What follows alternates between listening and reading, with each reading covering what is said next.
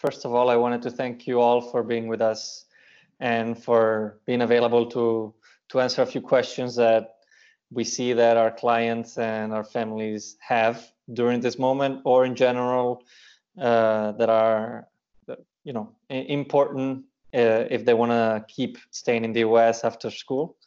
So thank you for, for your time. And, you know, thank you, uh, Arvinder, Jackie, and Mark, uh, everyone for being here. And uh, yeah, if I, uh, I can start asking you some questions, and uh, uh, you can go ahead, and whoever wants to answer, if all of you want to get in and answer, then we can get started. Sure, sounds great. Thanks for the invitation to speak with uh, you and your student athletes.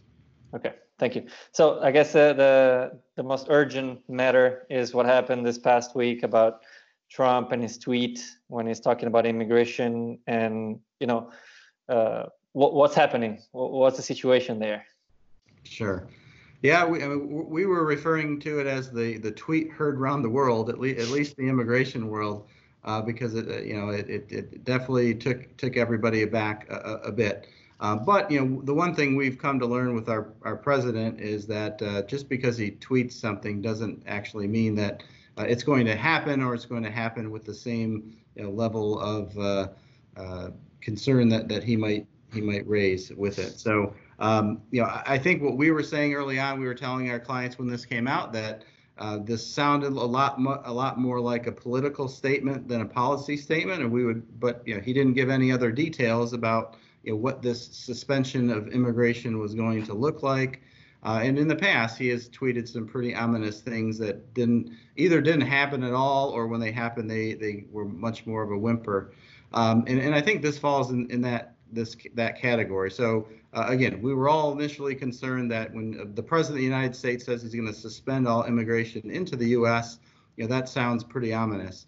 Um, but, uh, you know, as we waited for the, you know, the dust to settle, Uh, you know, interestingly, a lot of reports said that he had tweeted uh, about that suspension and this executive order that he was going to sign, and his staff didn't even start drafting it till the next morning. So, okay. um, not sure how well the the tweet was thought out, but I'm not sure how well uh, most of his tweets are thought out. Uh, but uh, two days later, we did uh, we did get some more details, and and what was issued was was not an executive order, was something called a pre presidential proclamation about immigration.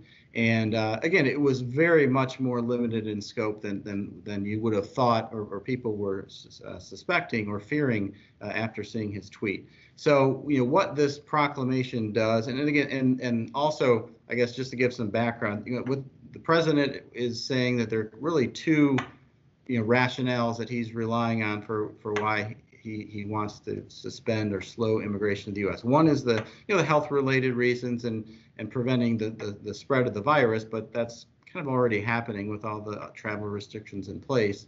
Uh, but then the but then the second rationale is is protecting the, the U S labor force. And uh, you know, now with, you know, twenty, thirty million uh, Americans in unemployment, uh, he views slowing immigration as a way to protect the U S labor force and and and reduce competition in the U S labor force. But again, it really, you know, I, I think misses the point that, you know, uh, some of the people who are unemployed are not the same people that are coming here Uh, in some of the higher skilled immigrant categories, and it's just not not a one-to-one exchange. So uh, I, I think it's it's coming from a very protectionistic place, um, and potentially a xenophobic place.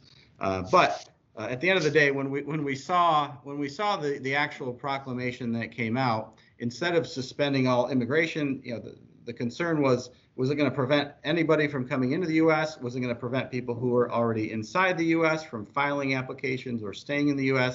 And it really does none of that. Uh, all, all it does is it says for people who are currently outside the U S and who are in the process of applying for an immigrant visa, which is not, um, you know, in the U S there's two types of visa categories: immigrant visas, which means you're, you're intending to come in on a more permanent basis and stay long term, versus a non-immigrant or a temporary visa where you're coming to, to, to the U S for a temporary period of time. And the temporary visas would include, you know, F one student visas, H one B visas, uh, B one visas, O one visas, L one visas. So uh, this or this proclamation only covers immigrant visas, and it only covers people who are currently outside the U S in the process of obtaining an immigrant visa. And uh, and then um, so so so if you had a person who was in that that process, was waiting for an immigrant visa, uh, now because of the sixty day suspension, they might you know they might have to wait a little bit longer for that process to, to, mm-hmm. to finish. If the person had already received their immigrant visa, they can still use it and come into the United States. Uh, if they have a travel document related to uh, permanent resident status, uh, they can use that to come into the United States. So. Uh, so the group of, of people uh, it, it actually suspends from coming to the United States is extremely limited. And then also within that limitation, there's even further exemption. So uh, if a person is, was a, is applying for an immigrant visa based on being the spouse of a U S citizen, they're exempted. Uh, if the person is um, applying for an immigrant visa and they are a, a doctor, a nurse, or a essential healthcare worker, they're exempted. So mm-hmm. once you pull out those exemptions, the, the universe of people affected by this is, is very little. So as of yesterday, that's what we've been spending the most time on with, you know, talking to our clients is trying to, you know, calm their anxiety anxieties a bit and let them know that this this this uh, proclamation was not as broad as everyone feared it would be, and it really only limits uh, a very uh, or it only affects a very small number of people. And so for, you know, your student athletes as part of Star International, right now, this does nothing to impact them uh, whatsoever. So most of our uh, student athletes are, actually all of them are on F one visas, uh, which is a non-immigrant visa. And this is a particular time for, you know, for for being careful, let's say, about what is happening, because Uh, most of them uh, left the country, left the U S before the end of the semester, and uh, kept uh, being students in the school, but remotely, so working from home and studying from home. And you know, when they come back in August, if they come back in August, it's for most of them it's going to be more than five months uh, that they stayed out of the country, out of the U S, which is usually a problem if you have a student visa. And related to this is the fact that if they are not able to get into the country in August uh, because, you know, travel limitations or vis- any anything, or or schools maybe are closed and decide to go online, then what happens to their student visa? Can they keep their status? Uh, do they have to do anything particular to keep it? Is there anything, any advice that, that you can give us? Mm-hmm. Yeah, yeah. So I mean, I'll take that one. Um, essentially with that, this is all about continuing to keep um, the flows of communication open with um, your D S O, your designated school officer. And essentially, there are requirements to your F one visa that all student athletes are aware of, and all, all the students on F one visas are aware of. And so what you'll want to do with that is you'll want to continue to document all the changes that the school has made. If classes have been moved from a physical setting to an online setting, you'll want to continue to make sure that the D S O is aware that I'm physically unable to come to class, therefore I have to take my um, I have to take my course instruction online. And so long as you continue to make sure that you are in constant contact and communication with your D S O and they are aware of these changes because of the virus, not because of your own doing, then your status as a F one student should be um, secured and should be in place. Okay. So I, I think just to add it add to what Jackie has said, it's really important for anyone that's holding F one visas to understand there's a separation between the school and then the visa requirements themselves. So in terms of the school, making sure you complete your courses and you have enough credits to graduate, part of that will overflow into your F one visa. But the F one visa and the requirements that you must maintain whilst holding an F one visa are only applicable if you're in the U S. So if you're outside of the U S, like some of your students may be, they may have returned back to their home countries, they're not uh, obliged to maintain the F one visa status because they don't have status in the U S as soon as you leave the U S. Now, in terms of their visa, if they're planning on coming back in August, they should make sure prior to traveling to the U S that they have a valid F one visa that their I twenty is endorsed, and they should also verify with their D S O prior to making any travel arrangements that schools will reopen and they will start their classes when they're expected to do so.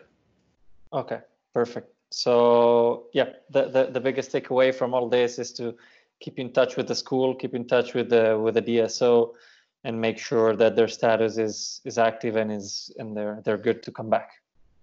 Absolutely, and, and that will make sure, and the D S O will know that, you know, that they're inactive status and that their SEVIS number isn't terminated because they've left. Okay, so, absolutely.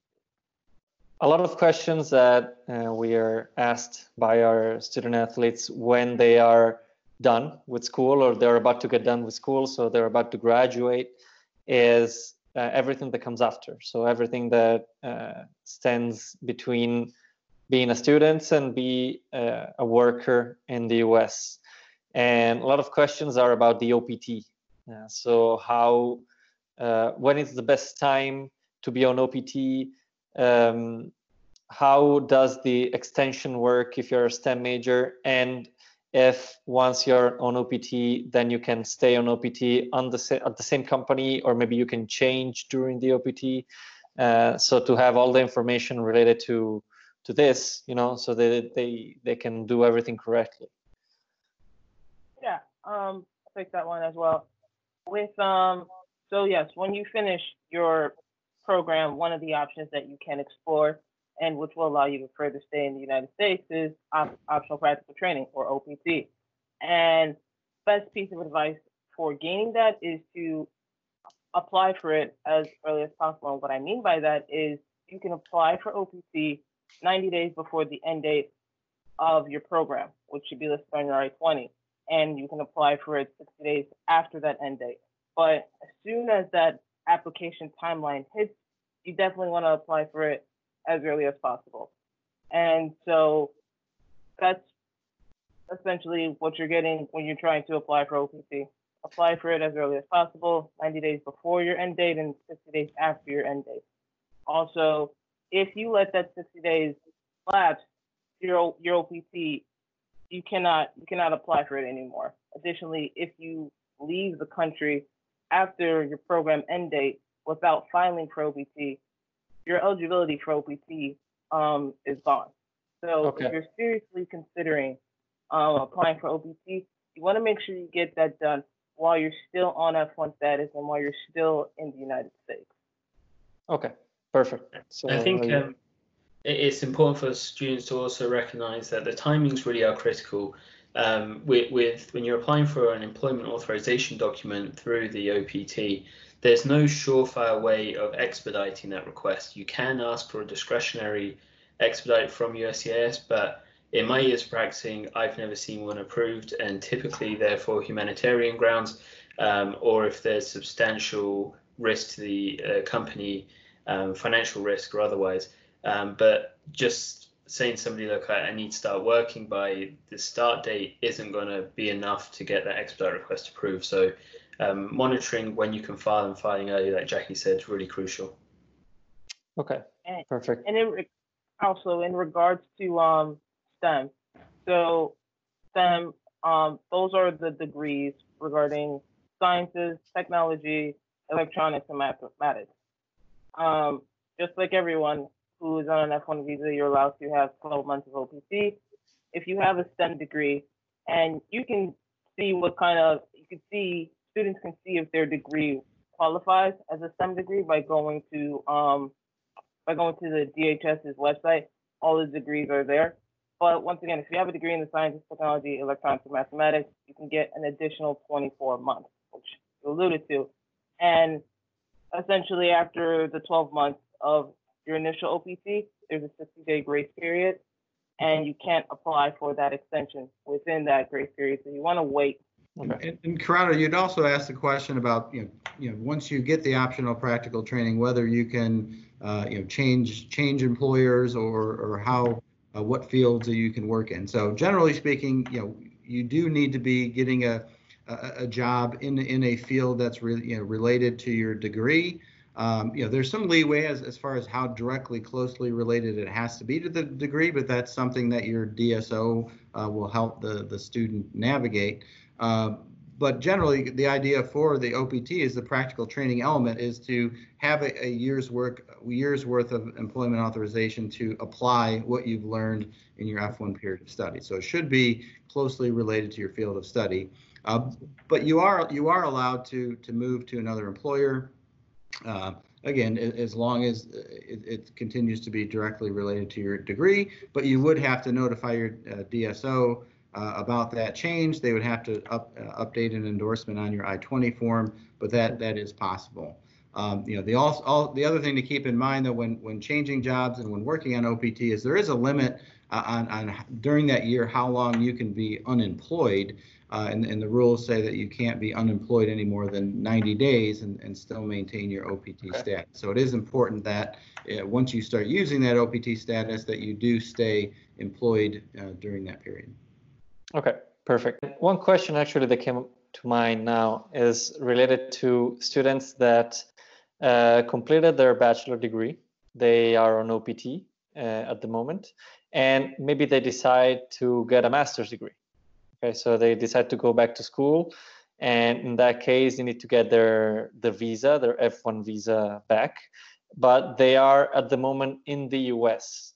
Uh, is there a chance for them to get their visa while they are in the U S, uh, or do they have to go back to Italy and go through the whole procedure from, from their home country?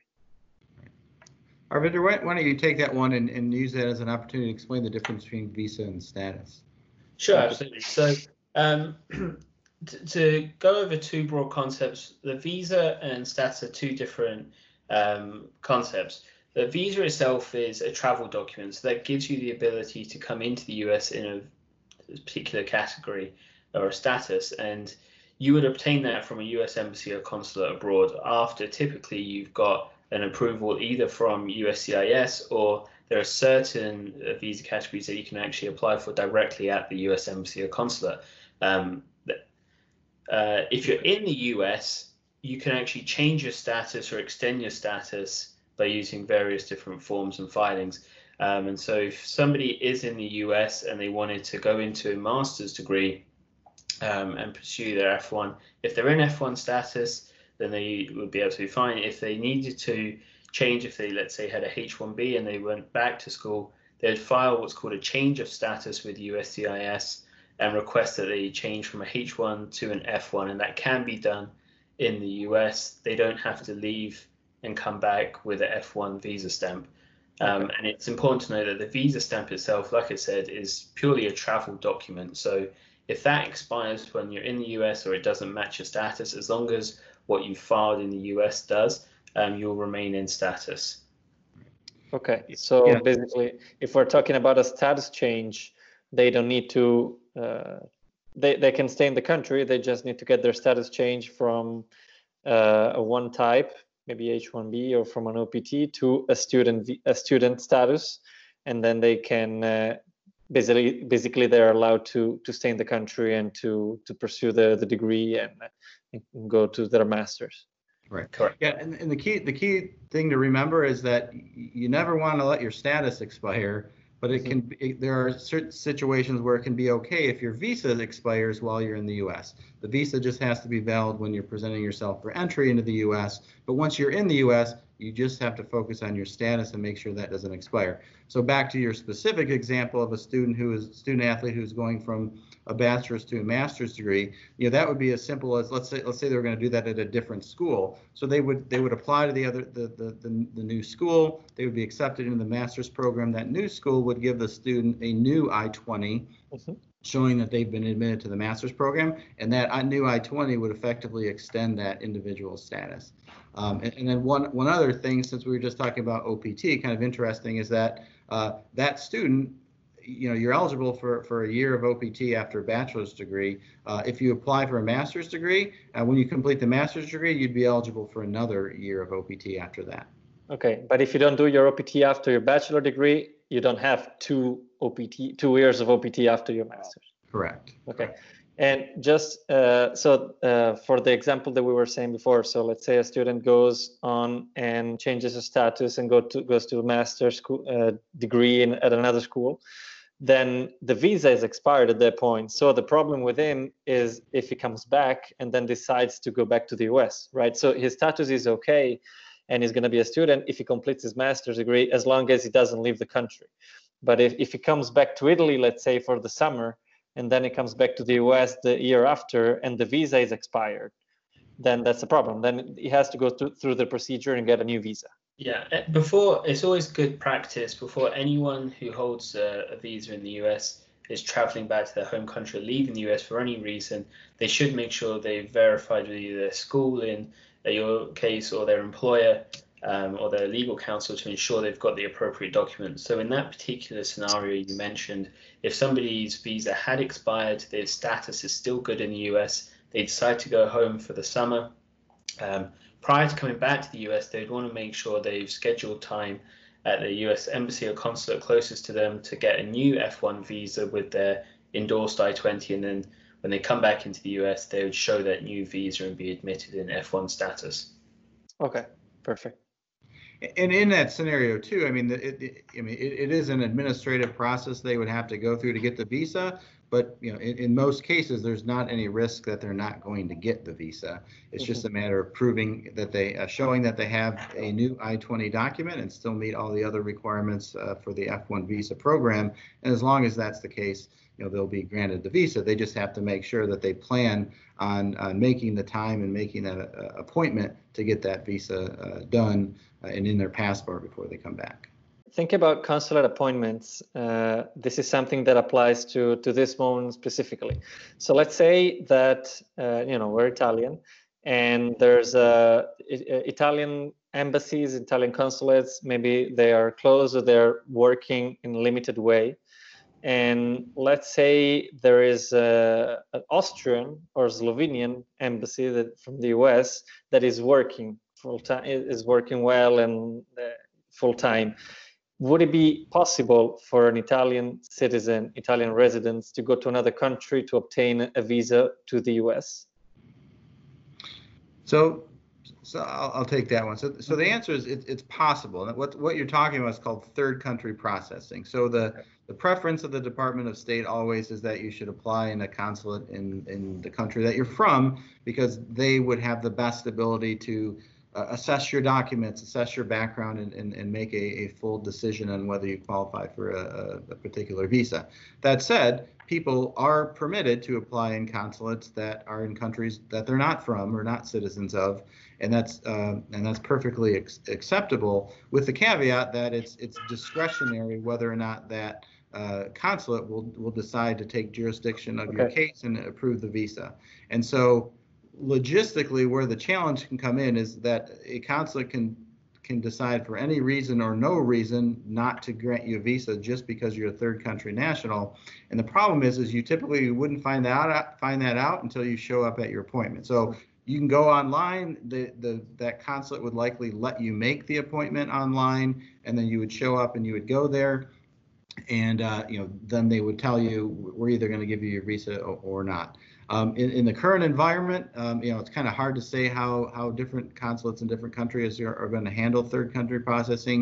Um, you know, generally speaking, uh, if you were applying uh, in a country where you that you had at least maybe some relationship with, uh, or some ties to, uh, or you, you are going to be renewing a visa in a category where you were already approved by the consulate in your home country, you know, the, the chances of, of success are higher. Uh, but we all, what we always, you know, tell individuals is that the, the risk of third country processing is that you can spend the money and travel to that place only to find out that uh, they're not going to give it to you. But again, in most, uh, as long as you, you know, you have the proper immigration ability to get into that country and get back out of that country, then, you know, it should be nothing worse than, you know, some lost time and, and, and travel money. Uh, but but for other people who, you know, they have to be a little bit more careful if going into that country and not being able to get the visa means that they can't come back, that that can be a little bit more of a, of a risky proposition. Yeah. And I guess the next questions that we that we get a lot of time is related to work visas, especially uh, H one B is the most common that our student athletes uh, try to obtain. And uh, my questions are related to the process. So in this case as well, how does the process work? Um, how likely is a company to actually uh, sponsor a visa? And then what are the chances to obtain this visa, even if, if a company decides to sponsor it, you know, if there's another process that allows you to get it or not get it? And uh, if you know, there should be any type of external help, it's something that a company takes care of, or something that, you know, you should go with a, with someone like Ellis Porter, you know, to, to handle things. And, um, you know, how, how does it work? Yeah, I, I'm happy to field this one. Um, so the H one B program itself, it's a program that allows employers to hire uh, individuals, beneficiaries in a specialty occupation. And that's a position that requires a bachelor's degree or its equivalent to perform the job itself. Um, so typically, and historically, what would happen is employers would find the individuals they wanted to um, hire in a H one B uh, visa. They would then file a H one B petition on their behalf on April first of that fiscal year, and then a random lottery would be conducted. There's uh, eighty-five thousand H one B visas available each year, sixty-five under what's called the regular cap, and then an additional twenty thousand for those who possess a U S master's degree or higher. Um, this year was the first year that U S C I S have changed that. And so instead of having all of the applicants apply on April first, they introduced a pre-registration system, which we would anticipate is going to be carrying on for the years um, coming as well. Um, so the pre-registration system, essentially, you file a very short form for each individual that, as an employer, you wanted to hire under the H one B program, which gives some very basic information. Um, this year, the pre-registration was open from March first to March twentieth. You would file the, your forms during that period of time, and then U S C I S would collate all of their information, and they would randomly select the eighty-five thousand cases that they were going to invite to file the full H one B petition. And uh, the U S C I S allowed those petitions to be filed on April first of this year.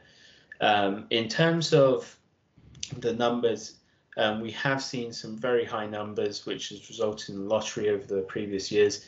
This year, there was uh, close to two hundred seventy-five thousand applications that were submitted. And remember, there's two caps. There's the regular cap and the master's cap. And so if you break down the numbers, um, which U S C I S did, there was about a thirty-one percent uh, selection rate in the regular cap and about forty-six percent in the master's cap for this year. Um, and every firm will vary. So if uh, individuals have heard different people got different results, they vary because it's a random lottery. Um, Mark, just you were on the front line this year in the U S with the H one B. First of all, I mean, how, how was the pre-registration process? And then how, as a firm, did we see those numbers come out? Yeah, you know, the, the, the pre-registration process went pretty smoothly. We, we had some concerns that, you know, the, the, the online system that we were going to have to use to register um, might not be up and ready to go when it was promised to be, uh, just based on some past technical technology snafus uh, that the Immigration Service has had. Uh, but I'll say it, it, it actually worked, uh, you know, pretty smoothly this year. Uh, we were able to get all the registrations in with without too much hassle. And then, you know, the day we were supposed to find out uh, about the selections, we found out that that day. And in our office, uh, you know, we had a, across the board uh, about a about a forty-five percent uh, selection rate, which which is much higher than we thought. Um, you know, because we were speculating that because we were going from a, a, a procedure before where, you know, if you were, if you were an employer and you had ten employees that you wanted to get H one B, you were hoping to get H one B visas for, you would have to, you know, hire an attorney to file, to prepare and file all ten of those applications, and and and paying, you know, paying the attorney fees for those applications, and then you would submit them, and then the government would run their uh, random selection process, and then maybe they'd say, okay, you had four of yours were selected, and the other six were rejected. Well, you'd get your government filing fees back for those six applications, but you wouldn't get your uh, attorney fees back. So it was an expensive proposition for employers. Under this pre-registration process, it's much more advantageous for uh, employers because the, the fee to register your intent to file an H one B was only ten dollars. And so, and we offered a service where we we did the registrations for free for our employers. And so we thought that much that that, that great reduction in, in the cost of, of you know, putting numbers into the pool, uh, that we would see the numbers skyrocket and that the selections rate would would would go down. But but that that didn't happen. I mean, I think the volume of filings was, you know, about the same as it's been in past years, and and our selection rates at our firm around forty-five percent were Uh, similar to what we've seen before. So I think uh, for our clients, we were you know, pretty pleased with the results. Okay.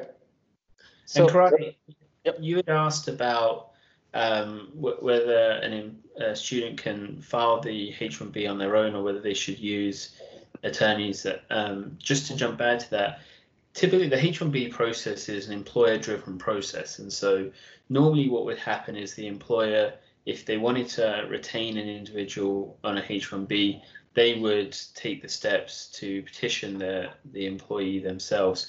And they have to, the employer has to actually file with the U S C I S. They have to be the petitioner signing the, the H one B itself. And in most cases, employers will either be utilizing uh, a immigration attorney that they've used to help file them, or some uh, employers will actually have their own in-house team that does handle that. Now, um, what we see most of the time is that working with an immigration attorney to help prepare and strategize a H one B is most advantageous for a variety of different reasons.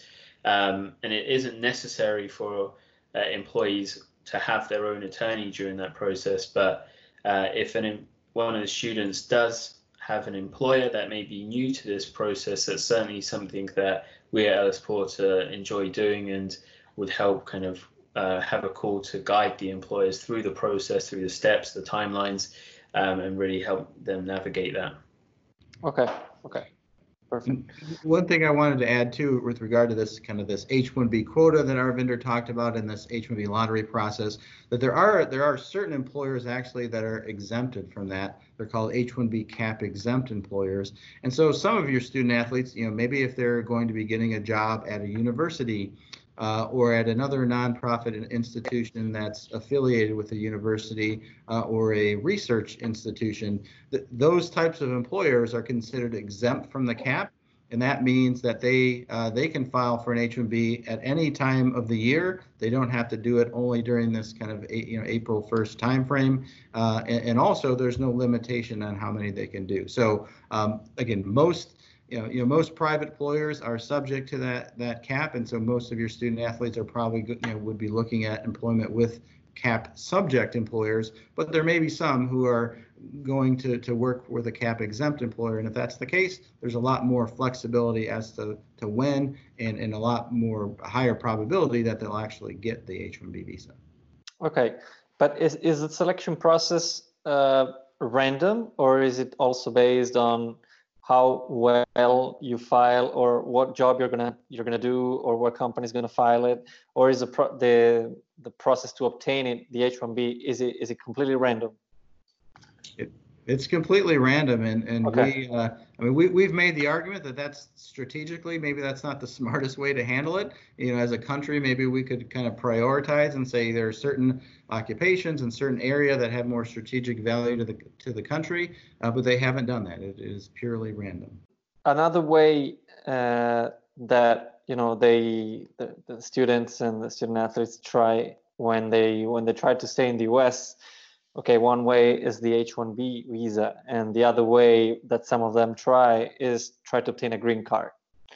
And uh, what does that depend on? It's still uh, employer-driven driven process. Does it require some, you know, different procedures compared to visa uh, status uh, process? Of course, is it something that depends on the job you're going to do? Uh, why would a an employer choose one instead of the other? Right. Yeah. Um, I'll, I'll I'll start on that one, and then you know, Arvinder, Jackie, you, you can jump in. But yeah, it, again, in the United States immigration system, you know, there's there's kind of you know these ideas of two different statuses. You can either be here in a non-immigrant or a temporary status, which H one B, F one, those are you know temporary visa, uh, non-immigrant categories, or you're here as an immigrant or a per, you know, lawful permanent resident. So when, when someone is talking about applying for a green card, what they're talking about is applying to become a lawful permanent resident. So in the United States, a lot of people will come here initially as a, as a non-immigrant, and then they may apply for an immigrant uh, status as a lawful permanent resident through a green card process. And then the, in, in the U S, after you've been a permanent resident for, uh, if you got your green card based on employment, Uh, then after five years of being a permanent resident, you're eligible to apply for U S citizenship, but you don't have to, but you're eligible to. Uh, and if you get your green card based on, on marriage to a U S citizen, uh, you can actually be eligible to apply for citizenship in three years. But as far as that decision between, you know, H one B or green card, I mean, generally speaking, um, Mo the path for most of your student athletes will be to, to come to the U S in a temporary category and then and then get a job in a temporary visa category and start working in that category. And then if they want to stay long term, and uh, in some categories, if they find an employer who is willing to sponsor them, uh, then they will apply for a green card and have that process Uh, running, you know, while they're still working in the temporary status. So it's usually not a one or the other. And the reason for that is the green card process itself, uh, even the fastest categories, you know, can take uh, up to, you know, twelve months or more to get a green card. So if you graduate from college and say, I, I don't even want to mess with H one B, I'm going to go straight for a green card, that's still something that you're not going to be able to get done in, in less than a year. And there's nothing that, and there's nothing that allows you to stay in the U S, uh, to stay at all or to stay and work while that application is pending. So most students will need to be on some temporary uh, you know, work status, and then they'll be pursuing a green card concurrently, um, you know, while, while they're here working for the employer. Now, as far as the green card categories, you know, there are some uh, that, again, like the H one B, as Arvinder mentioned, are, are employer-sponsored, meaning that an individual can't just say, I want to apply for a green card and do it on their own. They need their employer to, to, to lead that process for them. And I would say the majority of the categories are employer-sponsored. Um, some of the categories uh, will require something called labor certification, where the employer will have to conduct a test of the U S labor market to show that Um, that there's a, a shortage of workers for that particular skill set uh, before they can move forward with the, the process of sponsoring a foreign employee. So, you know, if you're getting a job as a mechanical engineer, they would have to, you know, do some tests of the labor market to show in that region where you are looking to work that there aren't any individuals who uh, have the skills to fill that position. Um, but then there are then there are other categories that uh, um, you know, aren't based on this labor certification concept. Uh, there are some categories where if, if an individ individual can show that they are, you know, doing some, let's say you're, you're in a, a science or a research field, and you, you're doing some work in an area that's very critical uh, to the and, and important to the interest of the United States, well, there's a category called the National Interest Waiver, where you can say that based on your work, Uh, the government should waive the requirement of having to do that labor certification, and so you can skip that step of the process. So there may be some students, depending on their field, could qualify for that national interest waiver. And other uh, there is another some other exceptional ability categories, uh, the E B one or employment-based first preference E B one A category for extraordinary ability individuals, and so. You know, maybe they've you know, done some things already in their academic career that make them stand out. Uh, then they may be able to apply to those categories. But generally speaking, uh, you know, bachelor's program, uh, some of the, the national interest waiver, the uh, extraordinary ability, those might be tough ones to qualify for right under after your bachelor's degree. But if you've been in the U S and you've gotten a bachelor's and you've gotten a master's and you've gotten a P H D all in the United States, uh, you may, you know, and many of our clients follow that path. And then after that master's degree or P H D, they may have the credentials to uh, to qualify for one of these uh, these categories based on, on extraordinary ability. But uh, and the other thing, you know, I wanted to mention too, because I know we've been kind of talking about, you know, student athletes and and uh, moving on into a, a field like engineering or or whatever their field of study is. But you know, there may be some of your student athletes who are uh, good enough at their sport and and have the passion to pursue that, and maybe they want to, you know, look at playing professionally uh, in their sport. You know, that's another path too. And there are, you know, on the non-immigrant side, there's something called a P one visa uh, for uh, athletes uh, that they can use to uh, be a professional athlete in the United States. And also there are you know, corollary green card categories for athletes that are based, again, on their kind of uh, showing that they've reached a level of recognition in their sport. Now, again, for someone coming just out of university, that might, you know, could be could be difficult to show that you've you've kind of already risen to that standard in, in your uh, athletic field. But, you know, there are there are people who, who have can show that in their four years of university, they were, uh, you know, the national champions, let's say, on a national championship team. They, they may have the credentials to, to qualify for a P one visa or one of these extraordinary green card categories as well. And then I guess depends on the, there's different requirements depending on the sport and the practice. And is, are there like uh, like fixed requirements depending on the sports, or is there's like someone that decides if the achievements are, you know, good enough for being a profession?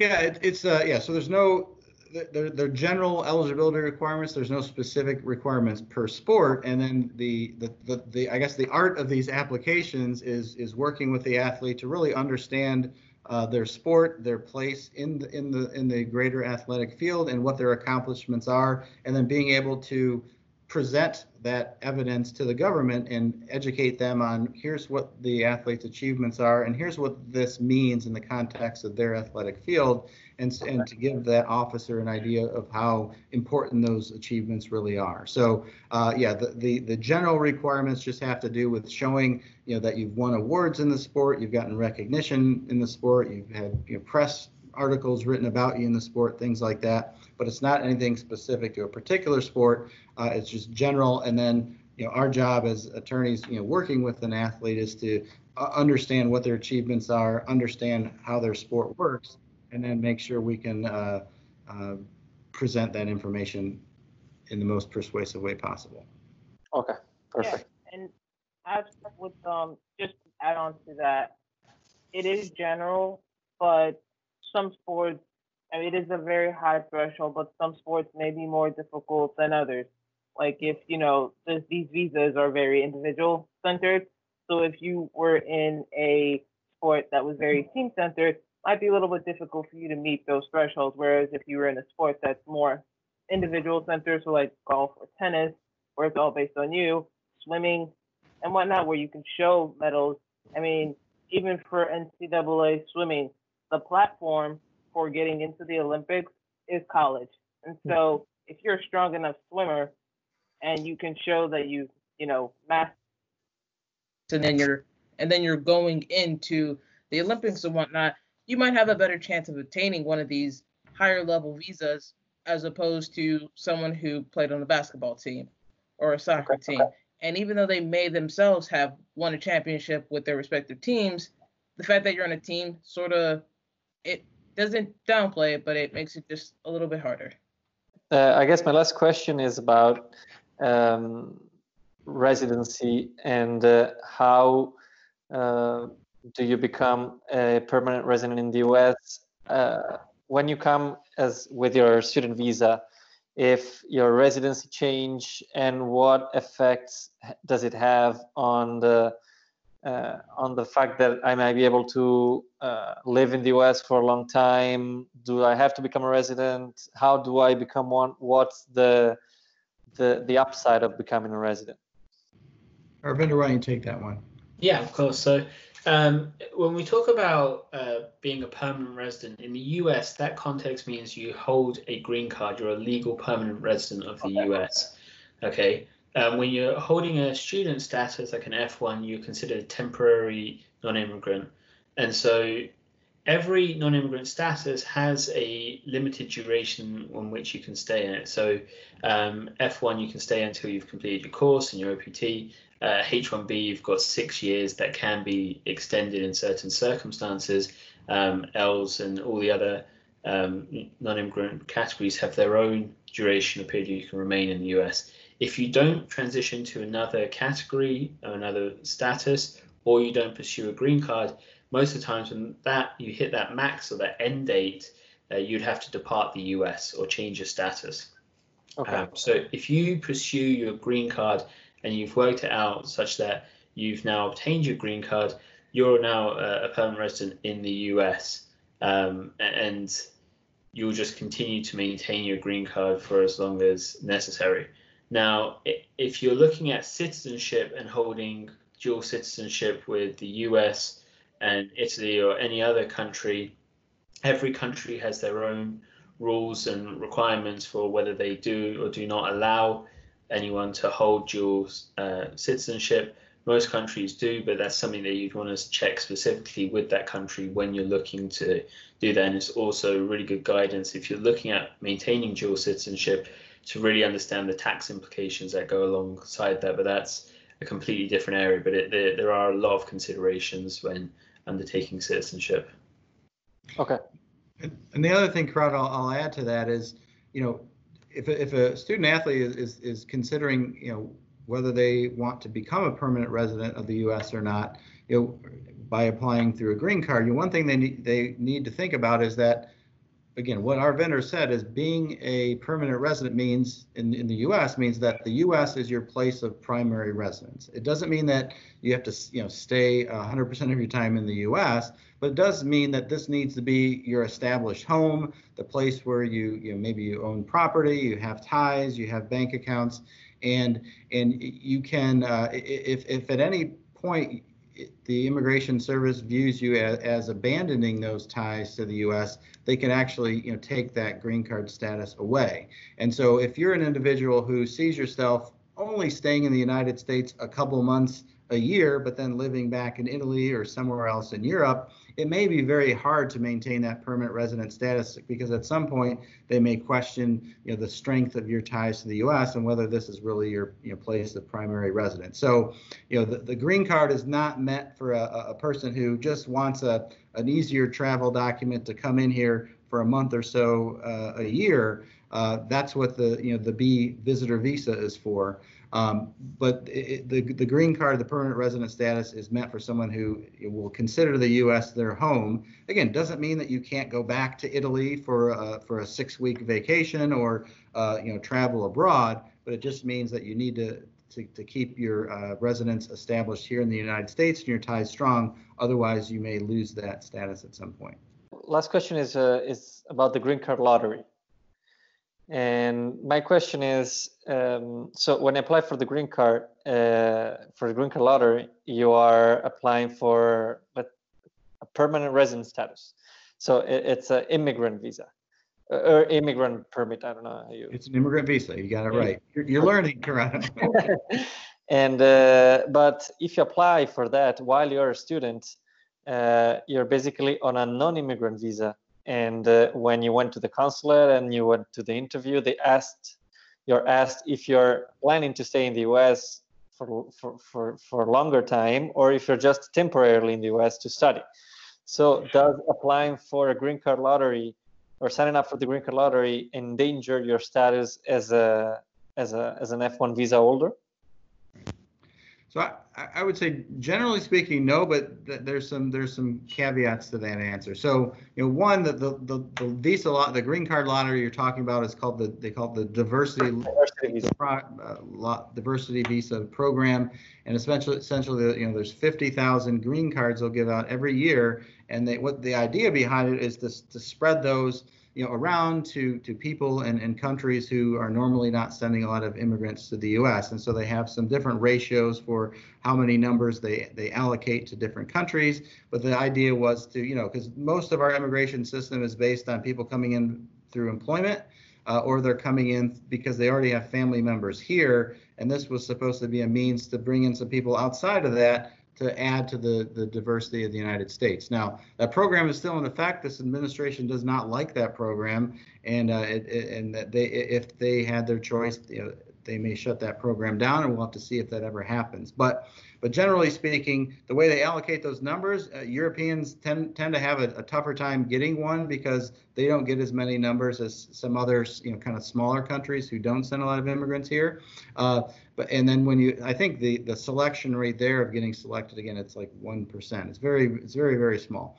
But I would say the the act of actually applying for it uh, doesn't create create an issue, uh, but if you're selected, you will, will need to be careful about how you would process that, that application, because in the U S, what you were alluding to is in the U S immigration law, there's a concept of um, what's called immigrant intent.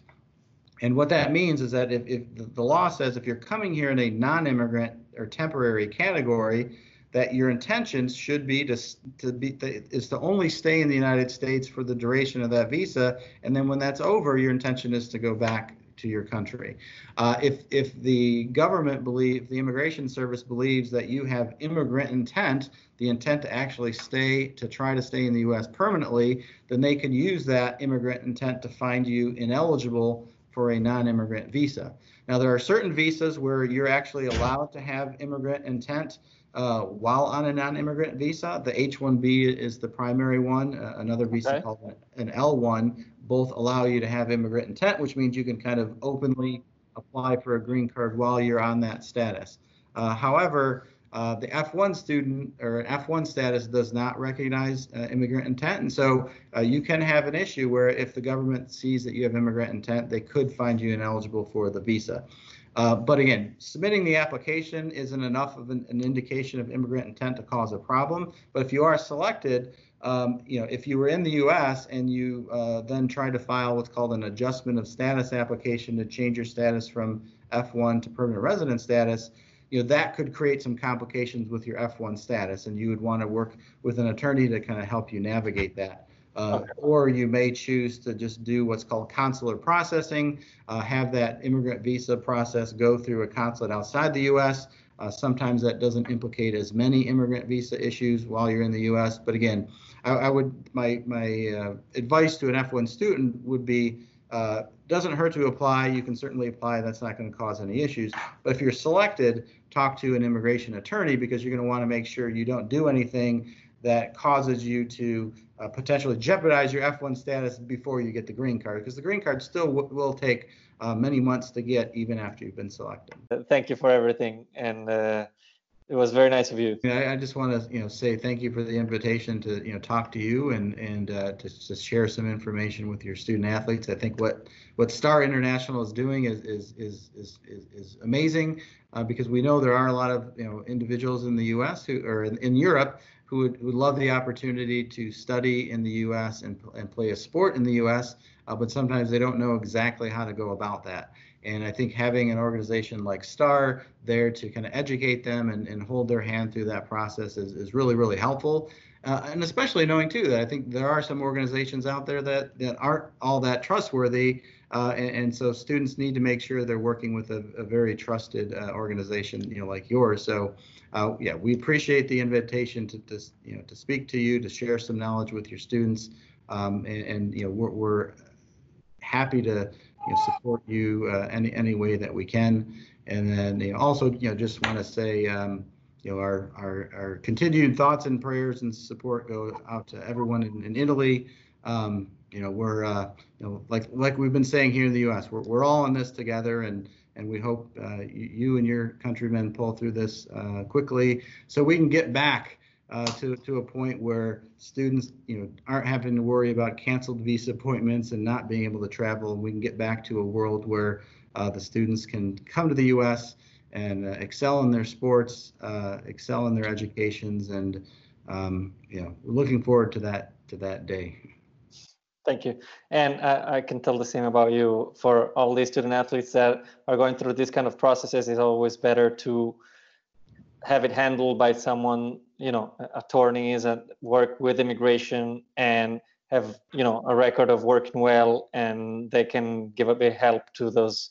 To everybody that is going through these procedures that can be delicate. They, they need professionals many times. And uh, thank you for, for today and for what you're doing in giving out this information.